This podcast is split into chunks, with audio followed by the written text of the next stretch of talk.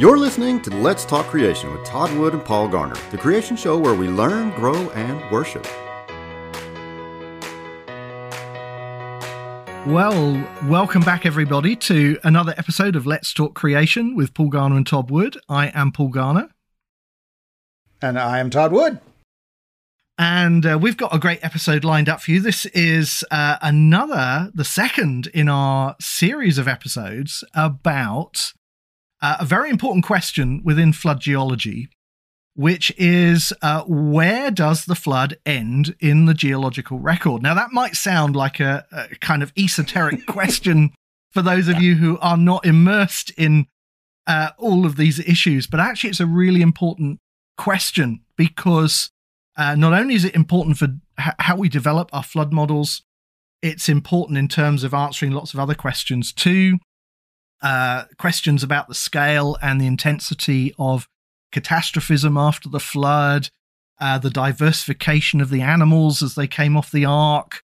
Uh, there are chronological questions about how we understand the Genesis genealogies and the dating of things like the Tower of Babel.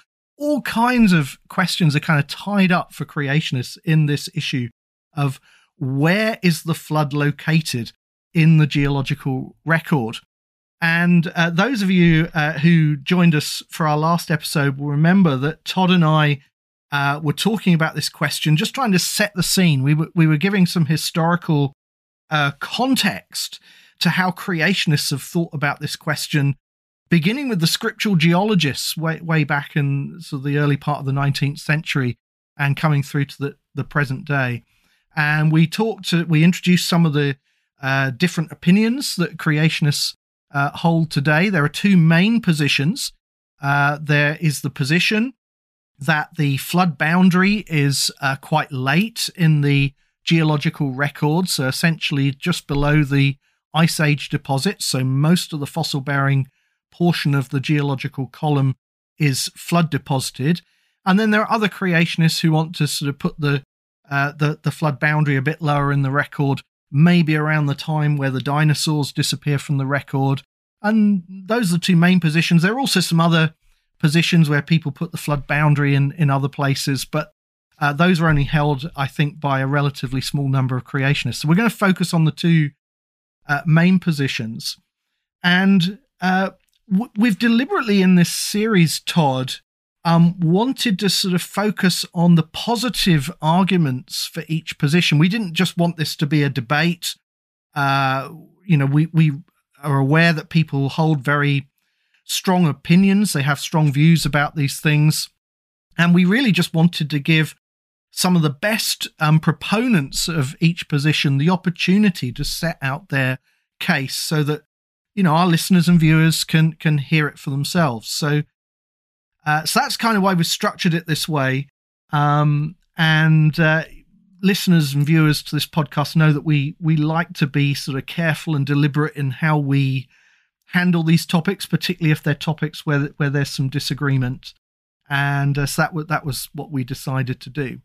And we are very pleased today to have with us Dr. Tim Clarey from the Institute for Creation research. Uh, welcome, Tim. Th- thanks for joining us today. Well, no, it's it's a pleasure. I'm glad you guys uh, invited me to, to participate in this symposium. This this is really really really neat. Really going to be fun. I think. Yeah, I, I hope so, and we're really glad that you could you could join us. Um, Tim, why don't you uh, begin um, by introducing yourself to our viewers and listeners? Tell us a bit about your background um, and also your role there at ICR. Okay, uh, I came out of a oil and gas background. I started working when I came with my master's in geology. I, I worked for Chevron oil company, bounced around the United States, different places, and ended up working in the Gulf of Mexico for a few years and doing sequence stratigraphy, which is something I do research on now.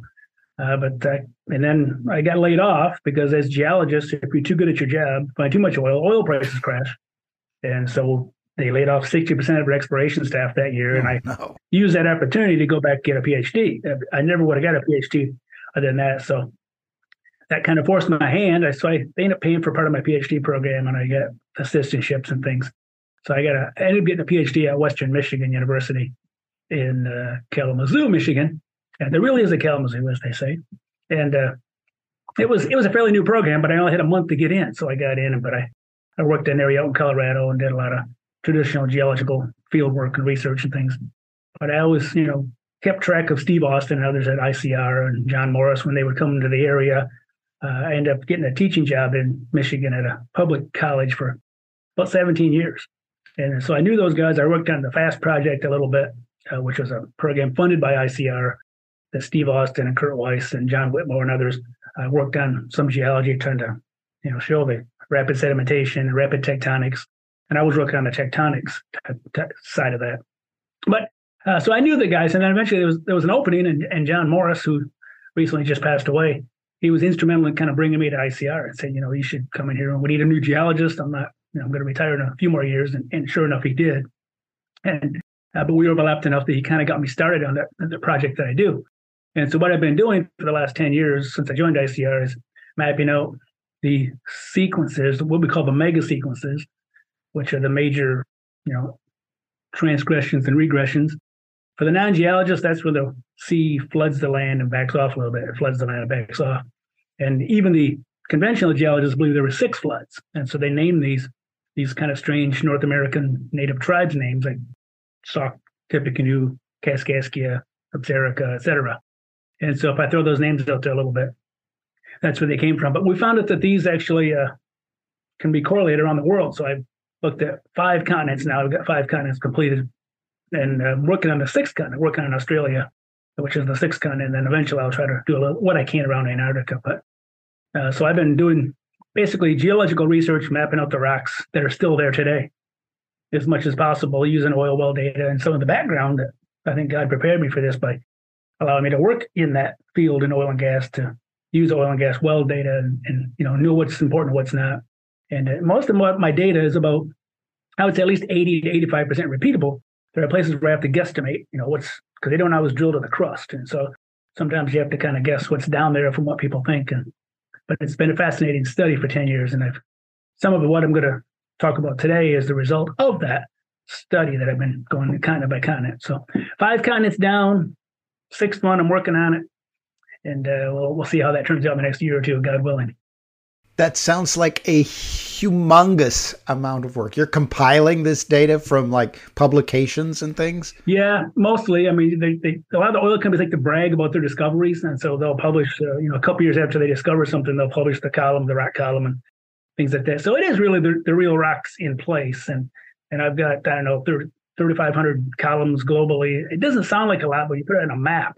You know, it covers every major basin, every major uplift everything pretty much as you go around the world. And and uh, even though Europe's not very big, it took me a long, long time because it's three years in itself to compile the data there. There's, there's data everywhere. Some places I'm not sure if China's given me the true story because sometimes you'll see things that lined up like this in the same area.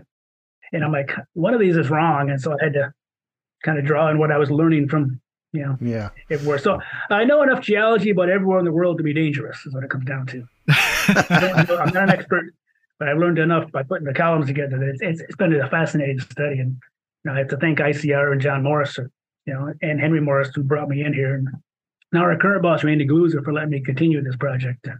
It, it's been a real joy. But in the process, I'm finding that you know where where I believe the flood boundary was may not be right. I think that's why I'm one of the advocates for moving it up because of the geology. Yeah. So we'll, yeah. we'll get to that in a minute.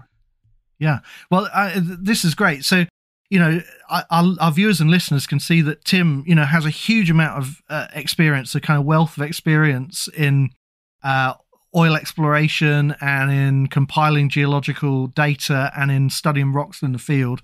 And in fact, in our in our first episode, when we were sort of introducing this topic, we were talking about some of the earlier uh, generations of creationists some of those guys didn't have that kind of field experience. You know, people like George McCready Price, they, they didn't really go out and look at the rocks.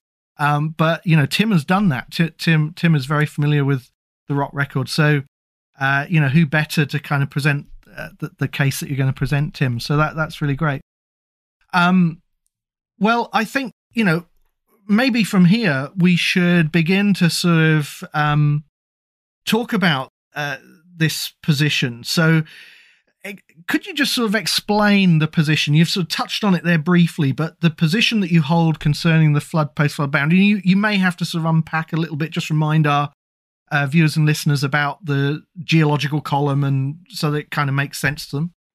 Well, when I when I was before I kind of joined ICR, you know, I had read a lot of the research and publications by you know Andrew Snelling and Kurt Wise and and uh, you know many of the other big names in the creation community, and uh, it's so I you know I kind of agreed with them on the KPG boundary, the end of the Cretaceous KT it used to be called, as kind of you know potentially end of the flood because that seemed to be what they were seeing, and I said, well, they must they've been looking at this longer than me, uh, and from the creation standpoint, and then after I started plotting up data, even across North America, about two years into my study, I'm starting to think, eh, there's a lot of there's a lot of rocks above that KPG. And that as I studied rocks and I went to other continents, I started seeing the same patterns, which to me verifies there was a global flood. You see almost the same, what I call a progressive flood. Uh, the waters, you know, you start more and more coverage. And oddly enough, North America is probably not the place to start because it's it's different than a lot of the other continents because a lot of it floods early. And I think that has to do with its pre-flood, what it, makeup of what North America was compared to the other continents. But most of the other continents don't really flood much early on in what we call the rock record in the from the Cambrian up through uh, maybe the, the middle of the Phanerozoic. There's really not a lot of flooding in most of the continents compared to what we see in North America. So I started looking at the rocks and realizing there's a lot of data, there's a lot of rocks above the KPG that a lot of fossils, et cetera, first appearances of many things. And so to me, I started thinking, well, maybe the data is saying that it should be higher. Maybe we should move it higher. And that's kind of why I've tried. I really believe it or not, I tried to let the data lead me into this. And, and as a geologist, I'm biased towards rock data and geology data. And you know, the paleontology is very, very important because it's what's in the rocks and it gives us clues too. I don't want to discount that. But uh, you know, my biggest uh, kind of arguments with people, I guess, deals with the paleontology versus the geology, and and so we'll we'll get into some of that when I. I just really appreciate you guys letting me a chance to explain some of the geology that does, in my opinion, moves the boundary up higher, and it may, and I kind of tentatively put it at what I call the NQ, which is the Neogene, the top of what used to be the Tertiary, and then the Q is the Quaternary, which is really in the Ice Age, the Pleistocene comes in. But right. sometimes I'm not sure if they've dated those rocks right. You know, is it truly right. Pliocene or is it Pleistocene? And there's a little discrepancy at some at the top a little bit, and and so it's very difficult as you as you mentioned earlier. It's very important to kind of have a flood boundary. You want to know where the flood rocks are if you're going to study the flood, and so and I the book that I've written called Carved in Stone. Sorry for the plug, but it talks about three continents, and, and in that book and and even my paper, it's going to be coming out hopefully if it gets accepted by ICC. I talk about I'm not sure where the flood begins every place because there's some places where there's a lot of Precambrian sediment, and I'm not really sure if that is all part of the earliest flood or if that's you know between the creation and the flood, those 1600 years or so. And so there's still a question about that, but I, but I think I have a, possibly a better handle on the end, at least close to the end. It's I kind of put it as a high Cenozoic uh, flood mm-hmm. and I'll I'll list some of the reasons why, or kind of as we go through them today. Yeah. But it's you know it's it's it's the rock data to me that is what leading is what's leading this push that I see, as you'll see. So, so ignorant question here from a non-geologist. It sounds like you've come back around, if I could put it that way, to sort of Henry Morris's view of the flood, where uh, maybe not a randomized order of the rock record, but at least most of the fossil record is produced by the flood directly. Is that is that right? Most of it is right. That would be the yeah. I, did, I mean, I didn't haven't read Henry Morris's books until you know I started looking back, and so you know just to see what he thought because I had to go back when I started publishing on this. You know, what did other people think? And and yeah, that's what he that's what he said. He basically, he he included most of the what's called used to be called the tertiary, uh, which we now call the Paleogene Neogene. But so if I use that term tertiary, it's almost easier because that's the Tejas mega sequence, and so if I say Tejas megasequence, it's the same as the tertiary, which is the the Cenozoic, except for the Ice Age and, and today's you know part of the Cenozoic as well. But that's that's true. Henry, that's what uh, apparently Henry Morris said that, but he wasn't the reason I came back to it. The, you know, the reason I came mm-hmm. back was from the geology that I see globally. Yeah. But it, it is nice that you know I'm working for ICR and and our founder you know, did kind of say the same thing. So yeah, he he was right yeah. about that. Yeah, that's always a good thing to say about the founder. so, and and you're right, you're right, Tim. Uh, there's also a whole load of different, uh, you know, positions about where does the flood begin and uh, yeah, maybe that's a topic for another another yeah. series of episodes in the year. podcast, maybe next year. But um, but yeah, so let let's kind of focus in on on that flood post flood boundary. So so you're you're you've become convinced that it's it's high in the uh, Cenozoic, the, the tertiary, if you like. We we referred to the tertiary in our last episode because we we talked about how the uh, geological record used to be divided up into primary, secondary, tertiary. You know, back back as the geological column was being developed, and that term tertiary is kind of you know that's that's persisted. Um, uh, and so you put it very high um, in in the tertiary, probably just below the the ice age deposits or thereabouts. So, Correct. yeah, yeah, and as as you know, as we saw last time, um, this is a position that has deep historical roots because, uh, you know, as we've already said, it was a position that was held by uh, Henry Morris um, in the Genesis flood in 1961. But it was also held by people before him. It was held by McCready Price. Harold Clark probably held a position that was that was very similar to that. Um, and, and so, yeah, so it's so it's a it's a position that has a long sort of intellectual tradition with, within creationism. And I, Todd, as we were talking about this episode, you know, we were also saying there's a kind of a certain obviousness, an, an yes. intuitiveness to yes. to this position. So just explain what you meant by that when you when you said that. Yeah, I, ju- I just feel like you know when you when we look around in the world today, we don't see a lot of fossils being formed new, right? And you look at some of the fossils in the fossil record. Um, and and and I can think of you know all these great deposits of mammals from the Cenozoic that are just pristine skeletons in perfect articulation, and you think whatever did this it has to be something different than what I'm seeing around me today, and so it just feels like this intuitive thing that oh if that's a fossil that's got to be from something really unusual and the obvious choice of really unusual geological event is the flood. So it just seems to me that there's just this intuitive, oh yeah, that makes of course that makes sense. If this is a big a big deposit of mammal fossils, it's probably deposited by the flood. Yeah. Yeah. So that kind of brings us then uh Tim, to the, the next sort of section of this episode where we really just wanted to give you the opportunity to tell our viewers and listeners about some of the evidence that's particularly persuaded you that that is where the flood post flood boundary should be located, high in the Cenozoic.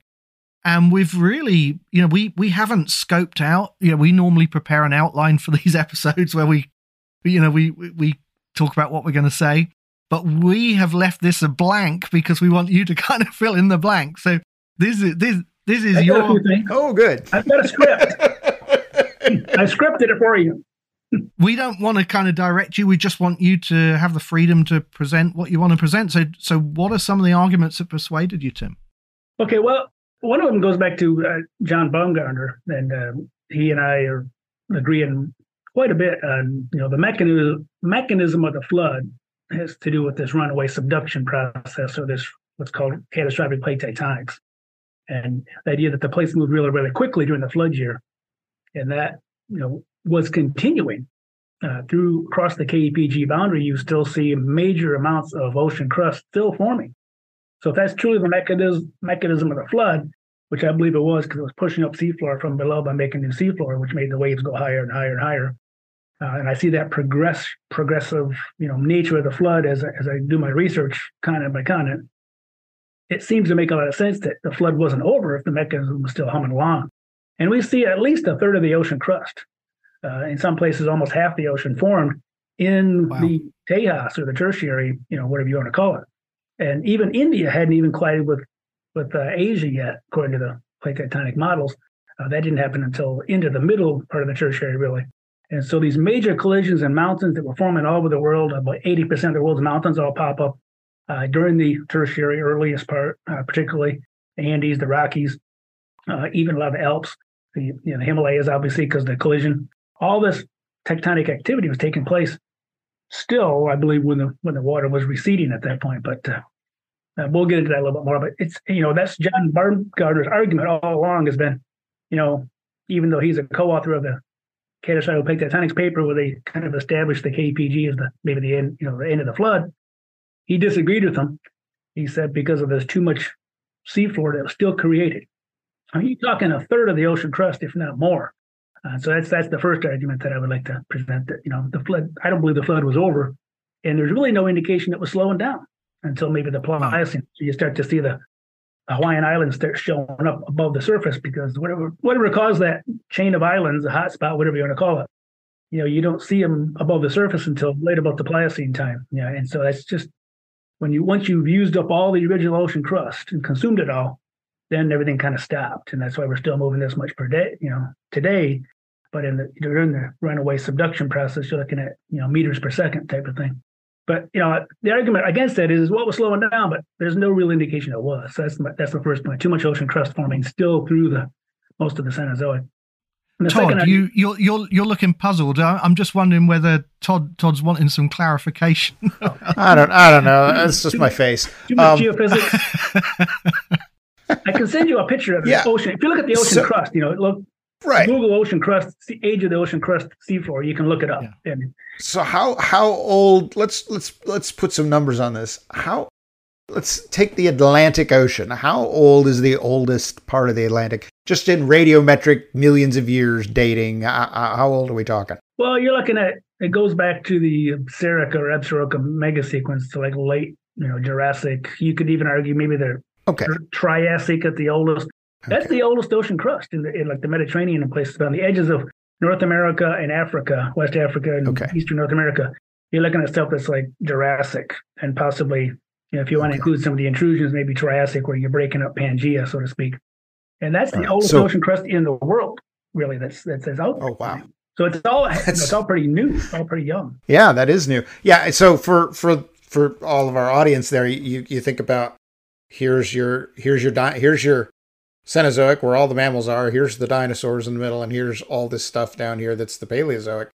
Uh, if you think that this is all flood, then your oceans are all the ocean basins are at the oldest right here in the middle of the dinosaurs. So you've got this huge section of flood deposited rock where there's no ocean basin, which I don't know, that maybe be weird. I don't know. Well, that's why you, you only find the sediments preserved on the continents that were washed out of the continents today. So all that, mm-hmm. the earliest, we believe the earliest part of the flood, uh, that ocean crust, wherever those sediments were, they were consumed by the yeah. production process or, or smeared yeah. on or accreted on to make California and you know, different parts of right. the West Coast. Right. Right. It is, okay. odd, it is odd that there, you know, I mean, that should be a flag to the conventional geology community. Like, how come the continents are old and yet the ocean crust is so young? You know, it's, it fits the whole flood model, I believe, better than than conventional geology. So, but if you look sure. at, you know, if you Google that, you'll see a map and you can see how much is Cenozoic and, you know, it kind of makes the crust equally. You can go look down the Atlantic, you can look in the Pacific, you see tremendous amount of ocean crust was still forming during the, you know, Tejas or the tertiary, whatever you want to call it. But okay. so that's that's one argument which I agree yeah. with. And oh, go ahead. Well, I was just going to say, I'm really struck by that figure that you gave of a third to a half of all the modern ocean floor is Cenozoic in age. So, you know, that seems significant. You know, whatever that means, that that that seems significant. So, yeah. So, anyway, g- come on and tell us about the the, the okay. next piece of evidence. Okay. As well, well the sediments. If you, if you look at the sediments, and I've just finished the fifth continent. You know, finished up Asia, and so I'm still working on Australia, which is very small by comparison. But Australia is a little weird because there's a lot more Precambrian sediments there, which compared to most continents, but there, there's Precambrian sediments everywhere. I keep track of those as well. Which, as I mentioned earlier, I'm not sure how much of that's from the flood, how much is you know earliest flood or not. But nonetheless, if you ignore that and just start with the Cambrian, for example, the Sauk megasequence, where everybody agrees these are flood sediments. In the Cambrian explosion, you know, the first all the major animal phyla show up all at once all over the world. You look at just that, all the way up through the what we call the Phanerozoic, which is the Cambrian through you know, basically the Ice Age, almost just before the Ice Age. Uh, you could even include that. But if you just look at those, those six mega sequences, you'd add them all up, you find out the, the Tejas, that uppermost tertiary sequence, compiles 36% of the total sedimentary rock deposits in the world. So you've got over a third of the rocks in that Cenozoic or that Tejas megasequence. To me, again, that's as compelling as making a third of the ocean crust. You've got over a third of the sediments all in that last mega sequence, which to me argues against, you know, these are from local catastrophes because uh, there's just so much sediment and there's just so much, and this includes the offshore areas up through about the shelf. So I kept track of that as well in my in my studies, but it's just a tremendous amount, and a lot of it is offshore, in the Gulf of Mexico, for example, in different places. But 36% of the total Phanerozoic rock record is tertiary, which is above the KPG boundary. To me, that's that's that's pretty compelling. That, that you know, there's something still globally affecting and depositing these sediments. I, I just I, I don't see any, any better explanation for that because I didn't. It wasn't even much till I did Asia, and it's like wow, there's just so much there. Uh, before it was maybe a third, you know, or thirty percent, but Asia pushed it up uh, to even more. So there's there's a lot of it is offshore, as I mentioned. You can go to the Gulf of Mexico, for example. There's a huge deposit out there discovered about 20 years ago called the Whopper Sand, and that's at the bottom of this Tejas mega sequence. I believe it's some sheet wash as the ocean you know, was reaching its peak which I believe was about the KPG. I think that was the, the maximum coverage we see globally when I push the button on my computer. The maximum surface area ends up being at the KPG boundary, but the maximum amount of volume is in the sequence above, which washed offshore a lot of it. So it's kind of an interesting dynamic there. You, you the maximum coverage, which I believe represents the high point of the flood, uh, probably day 150 of the flood, according to the Bible, uh, seems to be around the end of the Zuni, end of the Cretaceous, you know, right about the beginning of the Tertiary. The boundary is a little bit off from if you look at the, the mega sequences, they're not exactly the same as the KPG, it's a little bit above it, but but nonetheless, that shows the maximum surface coverage that I'm seeing. And the maximum volume is this is the sequence above, which is again ships offshore. And I was to, you know, talking about that Whopper sand. That Whopper sand is is a big mystery to the conventional geologist because it's a flat bottom and a flat top. And it's this big, huge sand that's 200 miles offshore, uh, in covering much of the deep Gulf of Mexico. And they drilled into it in seven and 10,000 feet of water uh, and just tapped into it and like, wow, you know, this is a whopper sand. And, and it shouldn't be there. It, you know, it's it's too thick. It should be no sand that far offshore, that thick. It's, it's over a thousand foot thick. Uh, some places, you're, it's almost 2,000 foot thick. It's pure. You're, you're, you're calling that uh, just just to make sure that I'm hearing you right the Whopper sand? I didn't name like, it that. The oil company like the burger, the Whopper. Yes, the oil company's name okay. that it's so big. It's cute. It shouldn't be there because it's just a Whopper. Yeah. Okay. Other burgers are available. And they, and they found, you know, but have the Big Mac sand somewhere else. exactly. It's, it's, like the Whopper. It's not the Junior Whopper. It's it's the Whopper. No, no, this is the real Whopper. Is, yeah. Okay. You know, you're looking at stuff that's 200 miles offshore, and there's no models in the conventional geology to get sand that far that out there that far. And it's and again, the key if you're a geologist, it's a flat bottom and a flat top. There's no transition. You know, it's not like fining upward or coursing upward or any of that. It's just like you dumped a huge load of sand up there, which I believe is the beginning of the receding phase, which is the very bottommost layer of that Tejas mega sequence, which a lot of the mega sequences start out with the sand, just like the Tapeats sandstone starts the Sauk one. Uh, we see the same thing, and and most of this is offshore. So I believe there's a, a rapid shift in water direction, bringing a lot of sediment, high energy sediment offshore into the Gulf. And then after that, way up, it became mostly clay as the water slowed down as it drained off. And so the when my the chief geologist at Chevron uh, came to see me when I was giving a poster session at a oil and gas conference about the Whopper sand was was part of it when I first kind of put that into my North American model. I couldn't mention the flood, you know, because it was a conventional geology thing, but I talked about the shift in, you know, they believe in a flooding of the you know the high seas in the Cretaceous. You know, there's the Cretaceous interior seaway and all that as well. Uh, this conventional geologists see that, but then there was they've also discovered there seems to be a shift in water direction offshore, and I think that's what explains the Whopper sand. It wasn't just a river channel; it was the whole huge sheet wash coming off. They put out there, and he he even said when you know we wouldn't let you guys look out there because we didn't believe there's any sand. There's no real model to get you out there. And I, he goes, "We were wrong, weren't we?" I said, "Yeah." I said, I think there's other Whopper sands out, out, there as well, like off Nigeria. If you keep going off there, they just haven't drilled deep enough yet. But I think a lot of that represents you know, sand that had to have been moved out there, a major drainage of North America, uh, which fits the perfect timing of, you know, once the reach the high point at the KPG, and then the water shifts directions, comes off, and you get this huge whopper sand, they call it, in the Gulf of Mexico that covers almost the whole deep water Gulf of Mexico area. And in some places, it's almost 2,000 foot deep or thick. So it's to me, it's it's you know, it's it's evidence of a flood. It's evidence of, of a massive deposit that conventional geologists can't explain. But I think it's the shift in, in water direction. So you've got the geophysical evidence so far of making all that ocean crust, you know, a third or more ocean crust. You've got the 36% of the sediments globally in the Tejas tertiary, and you've got, you know, individual features like the Whopper sand that really support that idea.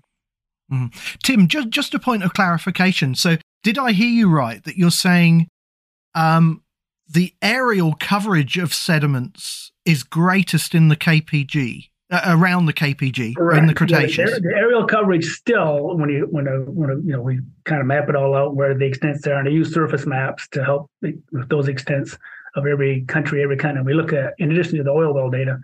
Uh, yeah. The maximum surface area coverage still is the Zuni, or the you know ends at the KPG boundary essentially. So yeah. to me, I, but, the, but the, but the biggest the biggest volume is in is in the Cenozoic. So so what's the areal distribution of those Cenozoic sediments? The, the biggest volume, but how, how are they distributed? I mean, you said a lot are offshore. Well, right, there was a lot onshore too. It, it depends on the countries yeah. where you are.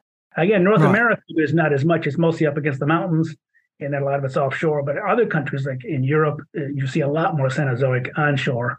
Uh, but there is a shift. You can see a definite shift to some of the offshore shelf areas, right, as, as you go along. But there's a lot of sediments onshore as well, uh, and mm-hmm. particularly North Africa, and that whole area was still. That's one of my next points I want to talk about is is the yeah. continuous deposition of limestone from the cave. Yeah. Oh well, come on, come on to that. Yeah, and so yeah. that, but the, to me, it's there's a lot of big things, you know, the global things. Mm-hmm. But it is interesting. And that's why I do pick the flood high point, just like the global sea level curve that the conventional geologists have.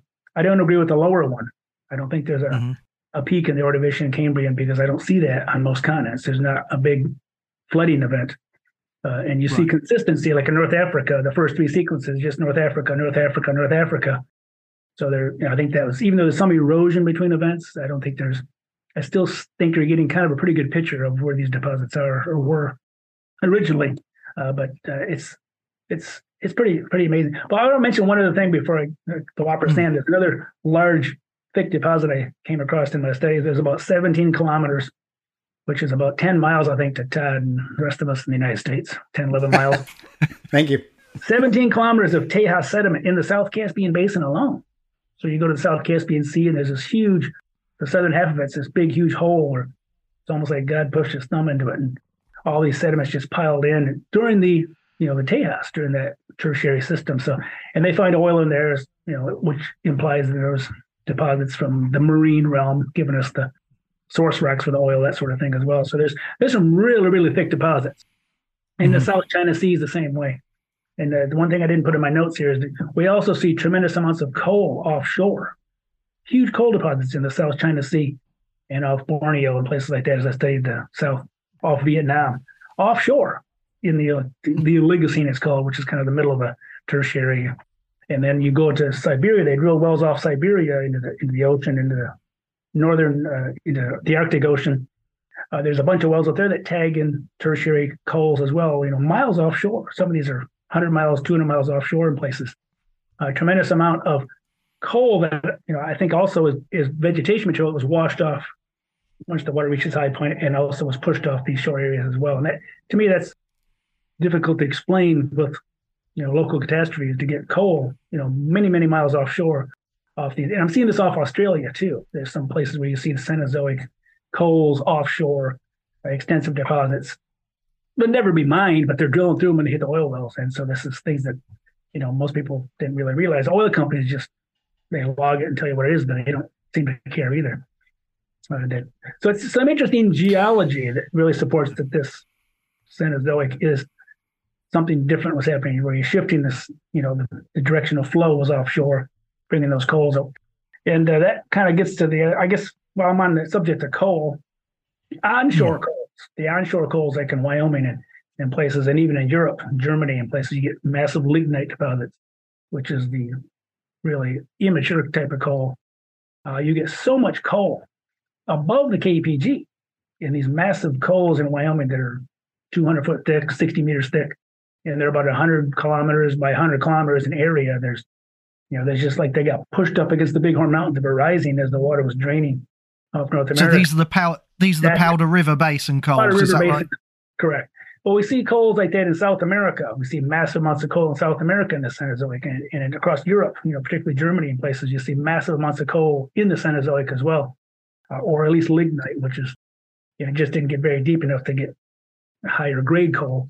But there's massive amounts of vegetation across the world above the KPG, including offshore, as I mentioned earlier, that got pushed way offshore.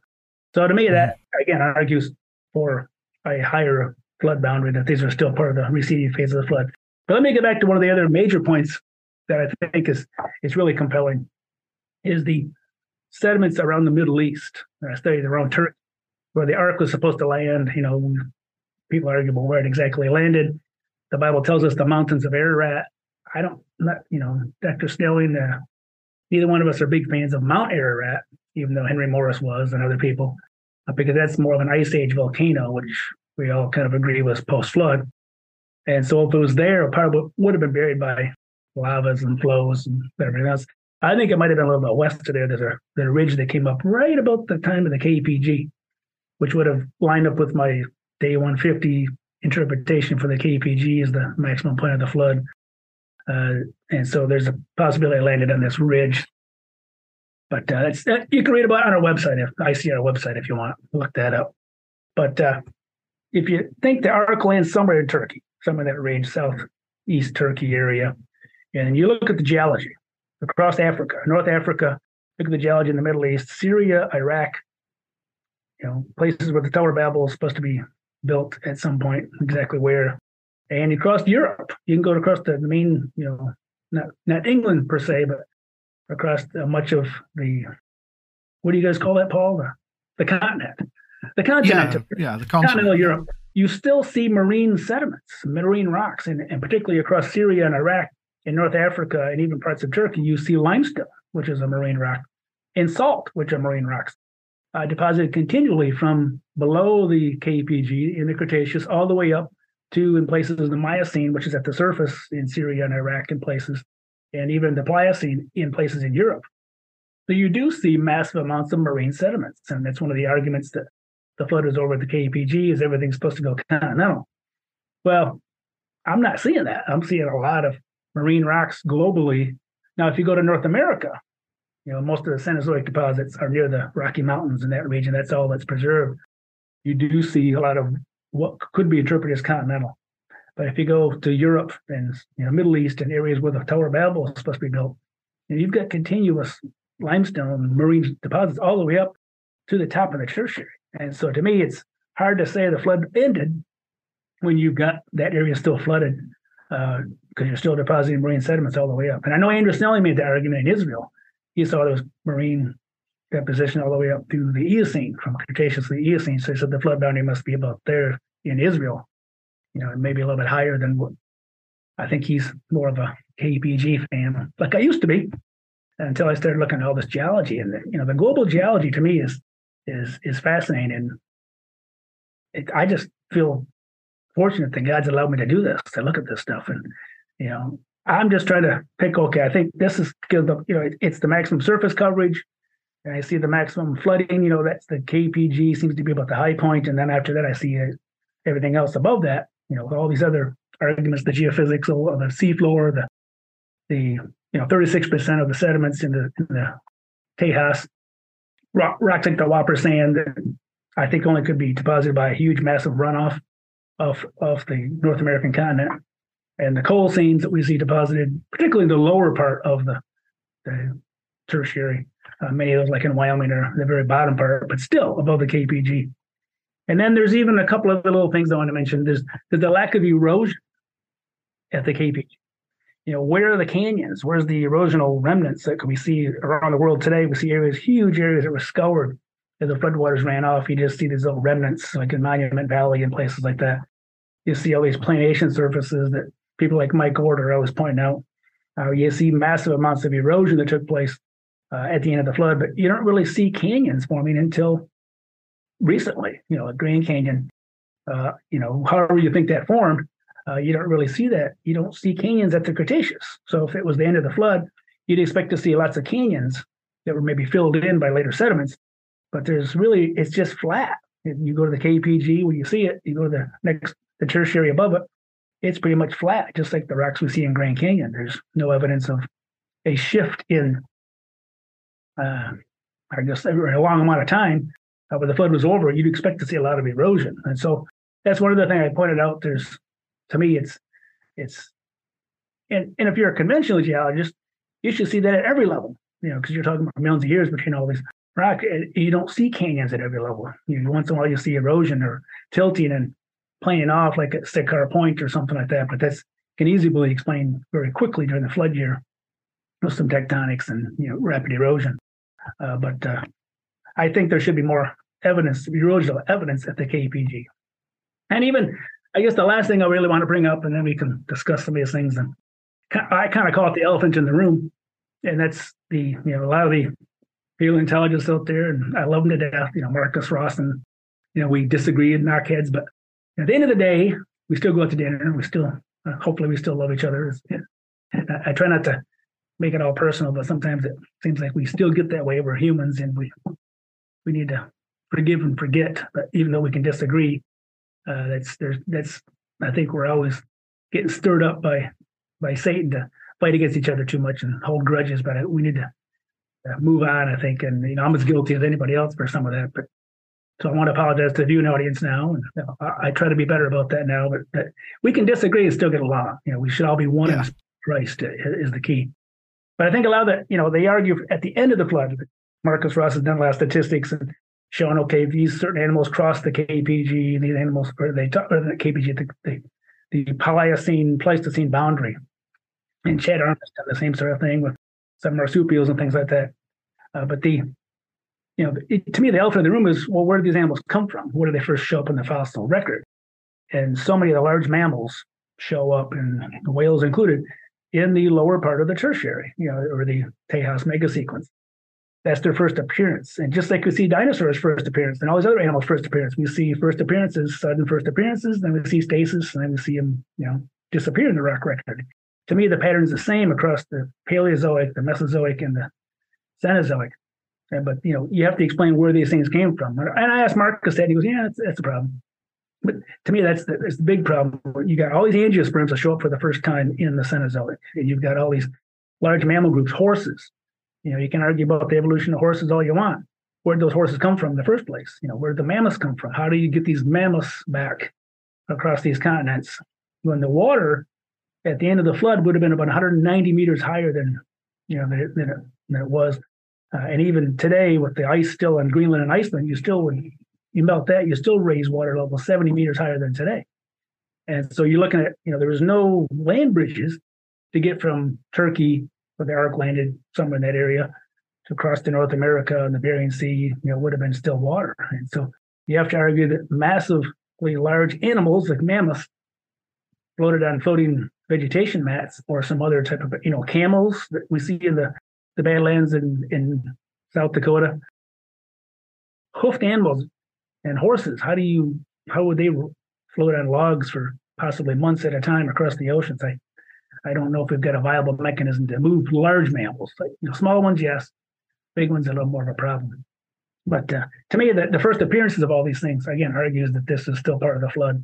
I think that's what Henry Morris's argument was. We still saw all these mammals and, and flowering plants showing up for the first time and even and even the coal seams that we see, you know, those massive ones in Wyoming, those are different plants than what we see earlier. You know, most of England uh, is mostly the lycopod coals, and in eastern North America is lycopod coals, different plants.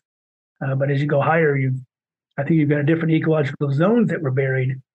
And uh, I know some people hate that idea, but it seems to to me that seems to support the better fossil record why things change as you go up the rock record but you see different plants even at the end. So the coal seams, even those ones offshore I talked about in the Cenozoic and the ones in Wyoming and across Germany and South America, those are all different plants that we saw earlier. So it's it's it's some interesting things, but in the global perspective of things, you know, it's it's just difficult to move these animals back. I think without land bridges, which is what the ice age provided.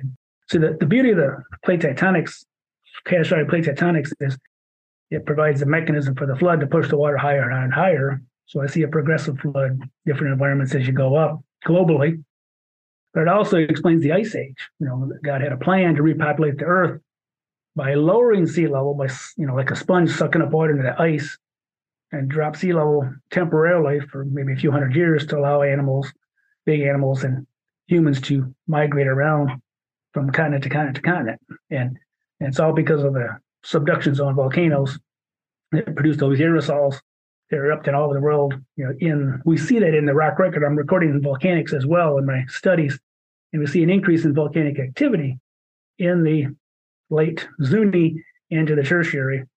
And of course, that continued in the Ice Age. Uh, and that helped cool the Earth enough that all the hot water produced by the new seafloor, high evaporation, came down as snow in the north. And you know, there's not a lot of land in the deep south except Antarctica, but so you mostly have your ice age affecting the northern hemisphere. But that was temporary. You know, came and went to allow land bridges. I feel that was God's. You know, he had like a plan all along. It's amazing how God had these plans, and you know, plans for me, has plans for you, and everybody listening out there. But you know, he had a plan to repopulate the earth. I think that was it. And so that fits in with my interpretation of the flood boundary being higher as well. That you know, the flood finally ended, drained off, and then they they got off. And then within a few hundred years, you had the ice building, building, building, and you've got these land bridges that opened up temporarily. And and you know what were the humans doing? They were disobeying right away, saying we're going to stay here, Tower of Babel. They were going to miss that you know limited window of opportunity to follow the herds of animals across it. You know, so I, I think it wasn't for the ice age, which was an essential ending to the flood and kind of a consequence of the flood, you wouldn't have had animals in North America. Columbus would have came across, and there'd be like no deer.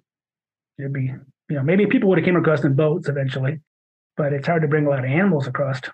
And so even, you know, you could have walked from France to England, which I know scares Paul because know, they, want to keep the continental people away. Uh, and you could walk to Ireland, you know, during the Ice Age. It was a, you know, that they call it Doggerland, I believe it is, that you know, the whole area dropped. And so there's, you know, the timing of everything, you know, guys, timing was perfect on that, I believe. But to me, all this, you know, these evidence, these eight or nine points that I've talked about, uh, in kind of really shows that there's a lot of geology and paleontology because you got to wonder, okay, how do these things show up? You know, where they disappeared exactly at the end. Maybe I'm off a little bit. Maybe it should be maybe the Miocene. I think John Baumgardner picks the bottom of the Pliocene, uh, but there's there's compelling geophysical and I think global geologic evidence that the flood was still going on and up through the you know the high point was the KPG about and then I think it was the receding phase for the most of the tertiary. And that's that's what I publish. That's what I try to show the evidence for, and that's why I really appreciate you guys giving me the chance to to ramble on and on and on about this with my Michigan accent. Uh, but it's well, that's Tim. That's been that's been very helpful, and thank you again so much for for for being here and doing that. And we will definitely um, put links in our show notes to uh, your book, um, Carved in Stone, and also some of your published papers. I know you've published a number of papers in CRSQ and Journal of Creation about some of the topics that you've talked about, and we'll we'll put links in the show notes for all of our listeners. I, I, wonder if we could just kind of begin to wind up in the in the last few minutes, and unless Todd's got any points that he particularly wants to raise here, Todd, before I kind of move on. You know, you're just absorbing no, this like gonna, a sponge. I can I'm see. Gonna, I got a, I got a long I got a long rambling I got a long rambling story that I could tell, and uh, let's save that for another episode. How about that? Okay. okay. Well, as we as we begin to sort of wind up this episode, then um, we've already touched on this a little bit about implications for for a broader model. Um, the position that you've kind of set out here, Tim. Um, what does it tell us about the flood, uh, the recolonization of the world after the flood, um, and uh, you know, are there any challenges that you think remain? What what are the what are the unresolved questions as well that all of this raises? Well, there there are unresolved questions. There's a lot of details that you know. I'm kind of what I'm able to do through my studies is kind of give the big picture of things. and I think I think I'm getting closer to what actually might have actually happened. But there are details. Of course, we need to work out some of the arguments that the paleontologists make for the KPG boundary because there's some strange statistical things going on where certain animals seem to come back to Australia and that sort of thing. And why do they come back to Australia? Why there's some footprints above the KPG boundary? There's a few issues like that. Uh, you know, and one guy argued, well, maybe it's like the crocodiles and the otters and things like that. Maybe they didn't all die. Maybe they weren't officially, you know, what God would consider air breathing, land breathing. Because, you know, fish, many fish survived the flood. They probably got the deep water. Uh, so there's, you know, in the in whales and things that we see in the oceans today, they some of them got caught in the waves and got trapped and, and buried in fossils on the land as their waves are going in. But most of the marine life seems to have survived other than I think complete environments were changed and altered, like the trilobites and many of the Paleozoic coals. I think those particular pre-flood environments were totally destroyed uh, in the flood and were not able to repopulate. So we don't see a lot of those earlier deposits of fossils that we see. We see mostly the later fossils, and exactly why that is, and the stratification of the of the, fossils. Why do we see different fossils in the Cambrian versus the Ordovician versus the Silurian? you know, why do we see consistencies even even if they're all mostly marine up through the lower Carboniferous or the Mississippian? Uh, why is that? Why is there still a stratification? So there's a lot of uh, areas of study. And, and, exactly, did the flood end where it did? You know, did it end at the Pliocene or or the, below the Pliocene? And we need. I think we, you know, some people have questioned the dating of the fossils and in uh, Australia, are they really Miocene? Should should they be Ice Age fossils and that sort of thing? You know, someone needs to go down there and do a couple PhDs on that to sort that out. That's that's not an easy thing to do. And so some of these things, you know, I'm providing kind of a big picture with some specific, you know, things like the Whopper sand and the coals here and there, but there's a lot of questions. And again, as I mentioned earlier in the program, that I still am not sure where the flood begins everywhere. That's another question we need to look at. Uh, in most places, it's obvious. You get Cambrian sands right on top of crystalline rock. It's like, whoo, there you go. Yeah, it's it's obvious, great unconformity. But where you have all these sediments like in Grand Canyon, how many of those, even though they're tilted and eroded off by the Tapeats sandstone that came in as part of that Sauk sequence, are some of those part of the flood? You know, the lavas maybe are those part of the flood, the Cardenas basalt, that sort of thing.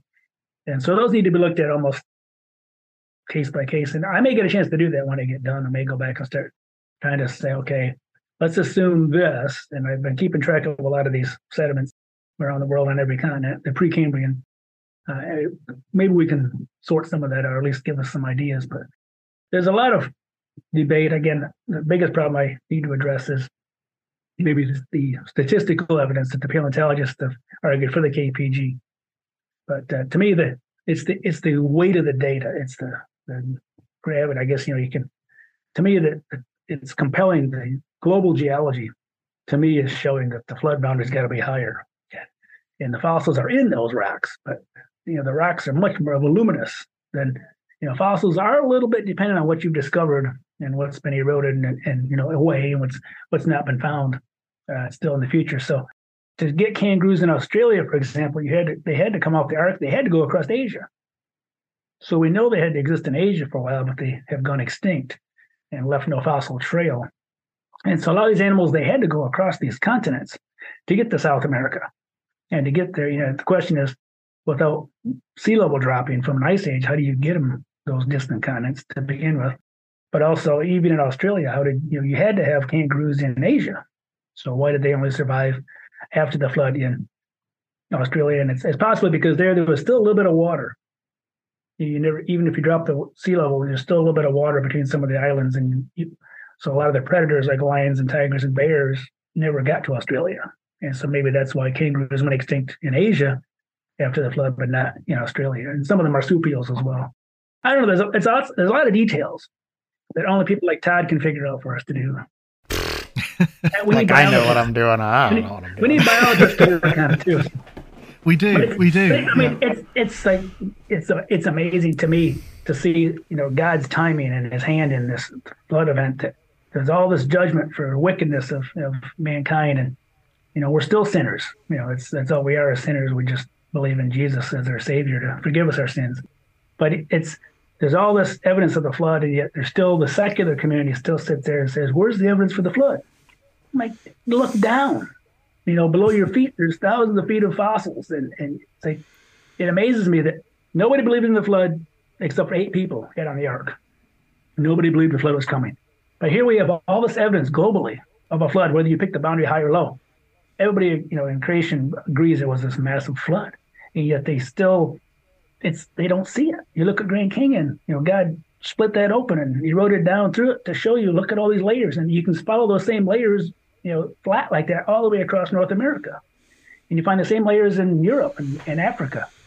It's amazing that everything is global. It's a global geologic column because it was a global flood. And there's even people that disagree with that. And it's just, you know, but if we disagree on stuff as scientists do, we still need to get along. You know, and I think yeah we've all been a little bit guilty of that. You know, we, we get arrogant, you know, we get pride, and that's that's that's not good. That's not the right attitude to have. And we, so I really appreciate you guys giving me a chance to.